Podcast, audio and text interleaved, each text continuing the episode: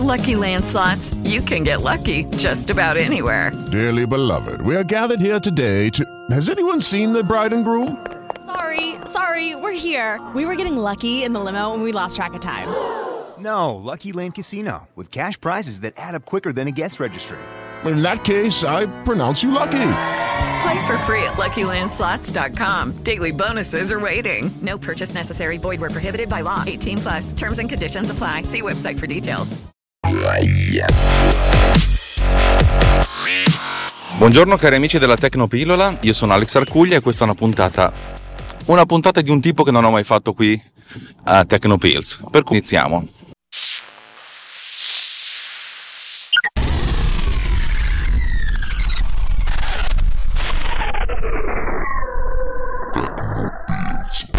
Oggi voglio fare una recensione. Eh, una recensione, sì. Ebbene sì, non una recensione di un prodotto tecnologico, bensì la recensione di una serie televisiva che ho visto. Così, e siccome credo di averla vista per prima o per primo rispetto a tanti di voi, perché l'ho vista non perché sono bello, eh, perché mi sono detto guardiamola subito appena esce e l'ho guardata in lingua originale su Amazon Prime. La serie in questione si, si intitola Carnival Row e uscirà in italiano a novembre. Io l'ho vista in inglese perché boh, era un periodo che non avevo molte cose da vedere e in realtà sì ho sempre vedo un sacco di roba da vedere però ho approfittato di tante mezz'ore messe insieme per vedere questa miniserie che no non è una miniserie questa serie che dura otto episodi di circa un'ora ed è la, la prima di, di, altre che faranno sicuramente perché eh, finisce con un non con un cliffhanger però finisce che succede qualcosa. L'antefatto politico nel senso del contesto in cui la serie è stata prodotta è quella di Amazon Prime che vuole affermarsi come uno dei poli per la produzione di contenuti eh, in abbonamento al pari di Netflix e al pari di quel che verrà eh, ovvero sia Disney Plus e Apple TV Plus. Di Apple TV abbiamo parlato un po' di volte Disney Plus ancora c'è ancora qualcosa che ci, che ci, è oscuro, però diciamo che la, la potenza di fuoco di, di, Disney sarà assolutamente uno dei, dei, fattori che contribuiranno a cambiare il mercato. Insomma, Amazon Prime fa un po' il verso a Netflix, ma con l'obiettivo di fare delle cose, farne molte di meno e farle di maggiore qualità. Almeno questo è più o meno quello che dichiarano. Si occupano di fare un sacco di cose, insomma, hanno, hanno prima che venisse lanciato questa serie hanno, usci, hanno uscito diversi trailer i trailer mostravano una, un mondo fantasy, però diverso dal, dal, medioevo fantasy a cui ci hanno abituato nel saga del Signore degli Anelli o Game of Thrones, tanto per citare qualcosa di, di lungo e, e che, che, appunto è rimasto nel nostro, uh, nella nostra cultura pop. Eh, infatti, mentre il Signore degli Anelli si svolge in un alto medioevo, in un medioevo lontano, di fantasia in cui c'è la magia, ci sono, ci sono draghi, ci sono elfi, nani e tutte le cose così. Game of Thrones sposta, sposta la lancetta un pochettino più avanti nel tempo, nel medioevo più basso, non ovviamente nel rinasc- nell'epoca del rinascimentale, però diciamo in quel tipo di, di, periodo dove le cose sono più strutturate, però essenzialmente c'è sempre la, la magia, ci sono i draghi, ci sono gli zombie, vabbè, insomma, la storia di Game of Thrones la sapete. La differenza fondamentale è che il fantasy di Game of Thrones ha portato una, una ventata di innovazione perché insomma, ha abbandonato stereo, tutta la serie di stereotipi tolkieniani che a un certo punto avevano anche rotto i coglioni, almeno per, a me soprattutto, e hanno portato intrighi e malvagità del, del, del genere umano ambientati essenzialmente in un mondo di fantasia, però comunque sempre di fantasia. Eh, Carnival Row si svolge diciamo in un periodo storico che potrebbe essere il 1800, rivoluzione industriale, la Londra della rivoluzione industriale, però in un contesto di un mondo parallelo al nostro, anche se ha tantissime similitudini, in cui ci sono le creature magiche. Eh, l'antefatto è questo, c'è una guerra per il possesso del dominio di, di, questa, di, questa, terra in cui ci sono tutte queste creature magiche, le fate, i centauri, i, i satiri, gli gnomi, cioè i coboldi più che altro, insomma un sacco di, di robe, robe di fantasia. Questa terra è una terra che vive se non in pace comunque con grande armonia con la natura, dove c'è meno tecnologia rispetto al resto del mondo, eh, insomma diciamo che diventa un terreno di, di, facile conquista. Due grandi fazioni, due grandi nazioni si contendono questa, questa terra, una delle due prevale l'altra si ritira.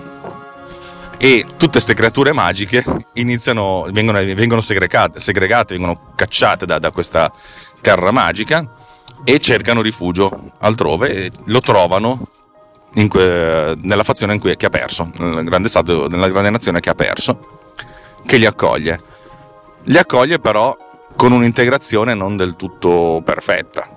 E lì già cominciano a, ver- a vedersi i primi, i primi paralleli con, con, quello che è il mondo odierno, in cui c'è diverso che vive una, una guerra che lo, lo spinge al, alla distruzione del suo paese, scappa, si rifugia da un'altra parte e qui viene visto come il diverso, l'immigrato, il brutto, l'uomo nero da cui avere paura.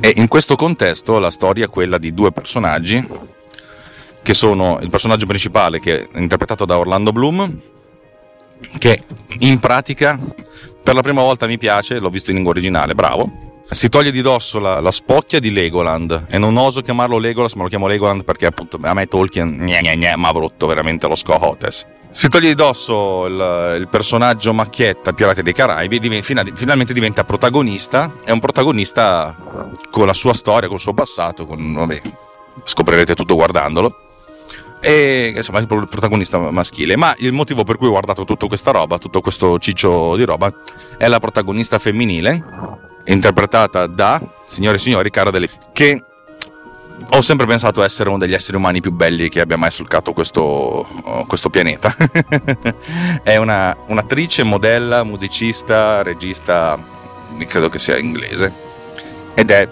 non bella, bellissima ma in realtà non trovo neanche che sia bellissima, secondo me è veramente molto carismatica. Io, vabbè, l'avevo già vista più di una volta in Suicide Squad e altre cose, ma ho, l'ho scoperta appieno in, in un film deprecabile che è Valerian e la città dei mille pianeti di Luc Besson. Luc Besson che secondo me, dopo che ha fatto Leon, dopo, dopo Nikita Leon, uh, insomma, bla bla bla bla bla, chi se ne frega, cioè fondamentalmente non ha fatto più niente che mi, che mi ha che mi ha colpito abbastanza. Il film Valeria nella città dei mille pianeti, film costosissimo, spettacolare, immaginifico, però assolutamente deprecabile, in cui c'è lei la, che è la coprotagonista. Nell'avventura originale il, insomma, il titolo della, della storia pre- comprendeva sia lui e lei, in realtà ovviamente perché il mondo è maschilista, non fatto soltanto lui, lui e lei diventa una comprimaria. Insomma, lei l'ho trovata veramente bella e carismatica, che è una cosa forte, eh? trovare una persona bella e carismatica.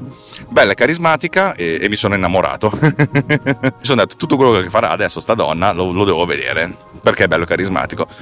Vengo a scoprire che c'è una, una, serie televisiva fantasy dai buoni valori produttivi in cui lei è protagonista e fa la fata, che non la guardo, lo guardo. Ecco, secondo me lei è, è l'unico punto debole di tutto la, l'insieme perché secondo me la recitazione non è proprio il suo punto forte. Oppure sono io che non, ho, non ho capito certe cose. Insomma, fondamentalmente non, non, non, è la cosa che mi è piaciuta di più è lei, in tutto quanto. Però adesso andiamo avanti e, e parliamo di questo. Perché come in Game of Thrones o come in altre grandi produzioni, il contesto socio-politico in cui si svolge questa, questa vicenda porta alla stessa struttura narrativa del romanzo storico. Eh, la storia di due persone che si trovano coinvolte in grandi movimenti e cambiamenti storici. Oltre a loro due, ovviamente vediamo altri, altri personaggi che non sono proprio i protagonisti, le cui storie si intrecciano, le storie di una famiglia benestante che sta per cadere in rovina, la storia di uno di questi satiri che fa i soldi e allora cerca di conquistarsi un posto nella, nella società, eh, la battaglia tra due famiglie, una la famiglia del, quello che potrebbe essere il presidente del consiglio e l'altra la famiglia del, del capo dell'opposizione. Ecco, tutti questi personaggi ruotano attorno a, a una serie di misteriosi delitti che coinvolgono che sembrano coinvolgere persone che all'apparenza non hanno, non hanno, niente in comune, tutte persone che arrivano dal, dal mondo magico, e però poi si scopre, vabbè, poi, non, vi dico, non vi posso dire niente. Allora, dal punto di vista prettamente del ritmo è una serie molto lenta. E lo diceva Filippo, mio amico, che ha detto, guarda, è lenta, non succede niente, ma è, prima, questo prima che io iniziassi a guardarla, io ho chiesto ovviamente l'unica cosa che mi interessa se ma si vede cara delle vigne, sì sì si vedono le tette, basta me l'hai venduta. e in realtà poi sì, è vero, è lenta, le prime due puntate, forse le prime tre puntate sono molto molto blande per, per quanto concerne il ritmo, però, però essenzialmente anche, questo, anche, anche il, il, ritmo, il ritmo blando, questo ritmo molto, molto pesante fa parte della, della struttura narrativa, per cui devo dire che mi è piaciuto. Valori produttivi molto alti, un sacco di effetti speciali che non si vedono perché bisogna riconoscere che tutte le fate hanno le ali, per cui in tutte le inquadrature in cui ci sono le fate hanno dovuto aggiungere delle ali in computer grafica e devo, devo riconoscere il fatto che hanno fatto un, un, ottimo lavoro. Credo che sia una serie su cui abbiano speso veramente un sacco di soldi e credo che abbiano speso come tutte le cose in, eh, per Amazon Prime, eh, come, forte, un, come, un, grosso investimento, l'investimento per, uh, per costruire una base di utenza che possa rappresentare una massa critica più avanti nel futuro. Questo dal punto di vista di Amazon, che ovviamente di soldi non ha, non ha grossi problemi. perché lo consiglio? Perché nonostante le, i lati negativi che vi ho raccontato, è una di quelle, una di quelle storie che prende, almeno a me ha preso, e volevo sapere dove andava a finire. Il finale di stagione è leggerissimamente affrettato, diciamo che sarebbe lentissimo per un, una qualsiasi altra serie, ma per questa serie che è molto, molto, molto lenta, molto pesante, molto decadente per certi versi. Allora, in questo caso il finale di stagione è, insomma, è, è un pochettino più affrettato perché più che altro lascia, lascia spazio a quel che verrà dopo, perché ovviamente quando finisce questa stagione subito si deve pensare a co- cosa succederà, nel senso che mi pare chiaro che ne facciano almeno un'altra di stagione. E insomma, devo dire che a me ha preso bene. L'inglese è molto ostico, io l'ho visto tutto in inglese con i sottotitoli in inglese ed è un inglese arcaico, cioè non arcaico dal punto di vista, cioè come potrebbe essere l'inglese del, del, del basso o dell'alto medioevo. È un inglese però del 1800 erotti e si sente abbastanza la... insomma, tante piccole cose, anzi tante grosse cose che francamente non ho neanche capito e ho detto vabbè, tanto mi, facevo coinvolgere da, dal racconto, dalla struttura, magari se, mi, perde, se mi perdevo una singola parola ho detto vabbè così. Però a molti consiglio di guardarlo in italiano perché effettivamente credo di aver visto metà del, del quadro perché ogni volta abbassavo lo sguardo per guardare i, i sottotitoli. però mi è piaciuto, trovo che sia una, buona, una cosa buona, trovo che sia una, una, bella alternativa dal punto di vista di spirito rispetto a quello che c'è su Netflix. A oggi, e sto parlando di ottobre 2019, il mercato del video on demand in Italia, nel senso delle produzioni originali, è dominato essenzialmente da Netflix, in primis perché ha una grande quantità di produzioni originali, da Sky, che sì, fa anche un sacco di cose in italiano e propone anche dei contenuti da, anche da grandi altri network, però in maniera minore, anche perché il vero, il vero mercato di Sky è ovviamente quello del, del calcio, dello sport. Fra un po', a novembre e a dicembre, arriveranno Apple TV Plus e Disney Plus che ovviamente porteranno, porteranno, gran, porteranno tanta tanta, metteranno tanta carne al fuoco. Amazon Prime adesso, fino adesso è stato visto come una sorta di di più rispetto a, a tutto il resto. Nel senso, eh, uno si ritrova ad avere Amazon Prime perché ha fatto Prime, perché gli è comodo per le spedizioni de- della merce e magari nemmeno sa che c'è questa cosa. Nel senso, mio papà l'ho dovuto spiegare io, cioè, anzi, la scuola mi ha detto: eh, Guarda, che se, se, guardo qualcosa di Amazon Prime mi danno 5 euro. Ho detto, guardati qualcosa, e poi gli dovrò cercherò di collegare il suo iPad al televisore in modo che possa guardarsi le cose in grande. E io devo dire che mentre Netflix si propone, soprattutto per le sue serie di punta, con un chiaro messaggio eh, di comunicazione, Amazon invece punta a, a tutt'altro.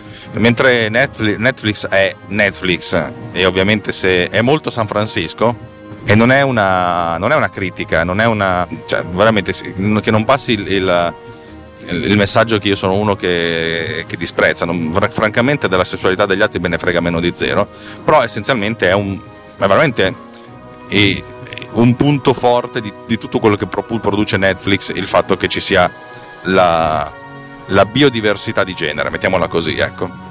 Amazon punta invece a una comunicazione più tradizionale che per secondo me per certi versi va più a erodere lo spazio di HBO. HBO è un, un'istituzione ovviamente, è quella che produce i contenuti più ad alta qualità, più ad alto valore produttivo e, e, credo che sia l'obiettivo a cui tutti tendono, però vorrebbero tendere alla qualità produttiva di HBO, alla ricchezza dei contenuti di HBO senza però fregarsi il fatto di avere una base larga, cioè tutti quelli che pro- hanno un qualsiasi tipo di produzione vogliono, vogliono che questa, la produzione arrivi al più ampio numero di persone possibili, cioè allargare la base.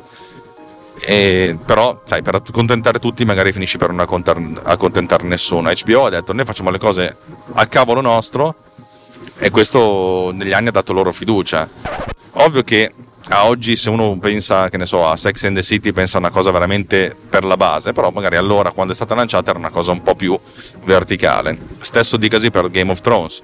Il Trono di Spade che è nato come una serie fantasy, cruda e cattiva, che dice ma sicuramente non piacerà a nessuno e poi è diventata l'evento mediatico degli anni, degli anni 2010. Ecco, io credo che Amazon dal punto di vista politico e, e di comunicazione voglia andare in quella direzione piuttosto che in quella di Netflix bene o male, non so, so probabilmente il mercato gli, gli darà più o meno ragione. In Italia uh, Prime viene, ho sentito la, la, scoperta di Amazon Prime recentemente da parte del, del, grande pubblico, cioè io sapevo che esisteva ma nemmeno io lo, lo, cioè, mi ero messo a guardarla. Poi hanno fatto l'applicazione per, per, iPhone e per Chromecast, per cui la cosa mi ha, mi ha, mi ha assolutamente aiutato a, nella comodità, perché la vera lotta alla pirateria negli ultimi anni è stata appunto la comodità del, del contenuto eh, legale. Bene, direi che ho detto tutto per questa recensione non richiesta, però mi sono detto Tecnopills è il mio flusso di coscienza digitale e il mio flusso di coscienza, mm, dopo che ho finito di vedere questa serie, anche, e anche durante, mi sono detto: Io voglio parlarne con qualcuno, voglio parlare con qualcuno che l'ha vista. E non trovo nessuno. A questo punto mi sono detto: Ne parlo a un microfono, cosa che, che a me piace tanto fare. Spero che questo vi abbia fatto bene, vi abbia piaciuto. Vi abbia piaciuto, eh. bravo Alex, un'altra così. No, scherzi a parte, se, se, questa cosa vi è piaciuta, magari mi metterò a recensire anche altre cose che guardo. se no, veramente senza problemi, ditemi: No, non ce ne frega un cazzo, parlaci di Swift, parlaci di After Effects e io sarò ben lieto di tornare in carreggiata. Voglio parlare di una cosa di After Effects, ma lo farò a breve, ma non è questo il giorno. Vado a prendere, anzi vado a farmi prendere da Davide Gatti che, che si va a lavorare oggi. Ciao ragazzuoli! E incrociate le dita per me perché ieri di Amazon, da Amazon non ha funzionato. Speriamo che funzioni a oggi. Ciao! Ah, rete di conclusione. Come al solito vi ricordo che Runtime Radio è un network di gente che, che produce contenuti li produciamo a modo nostro. A me piacerebbe pensare che siamo l'HBO del podcasting italiano. Non è così perché molti di noi registrano in automobile. Detto questo, però, ci teniamo a, dare una, una, ricchezza di contenuti e di spirito. Per cui, che ne so, magari siamo gli Amazon Prime di, del podcasting italiano.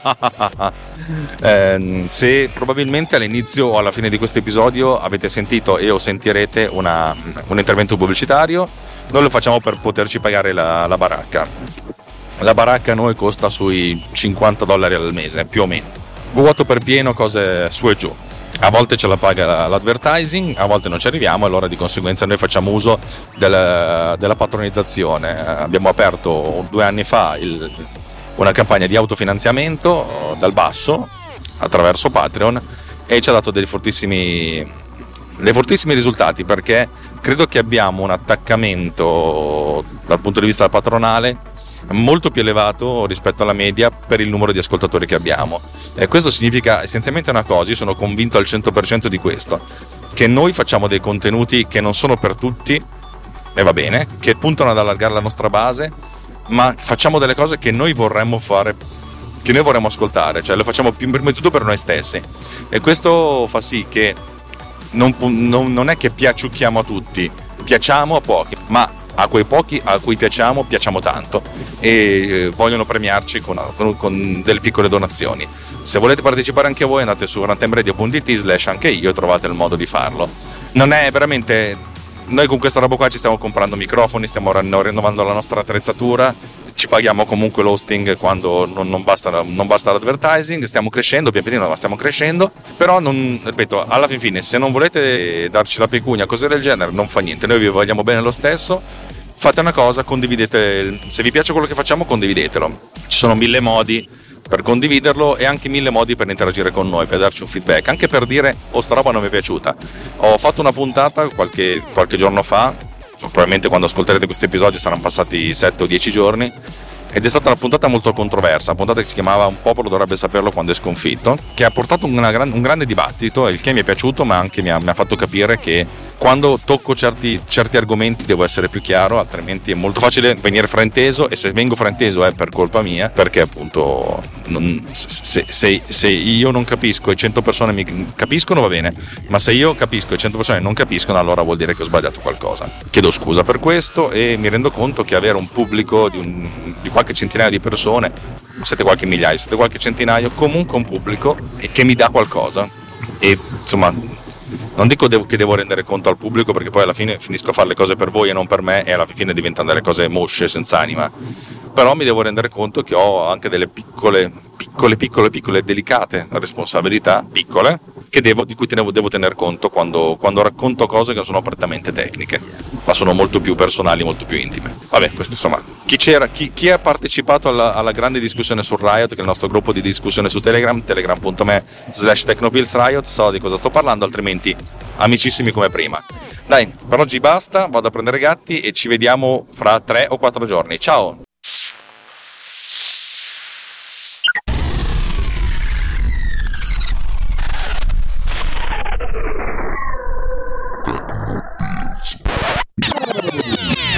This has been done with Power Recorder.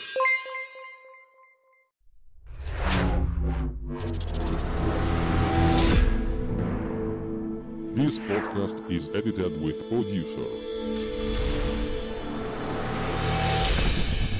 Discover more at ultimedia slash producer. ulti.media slash producer. P-O-D-U-S-C-E-R.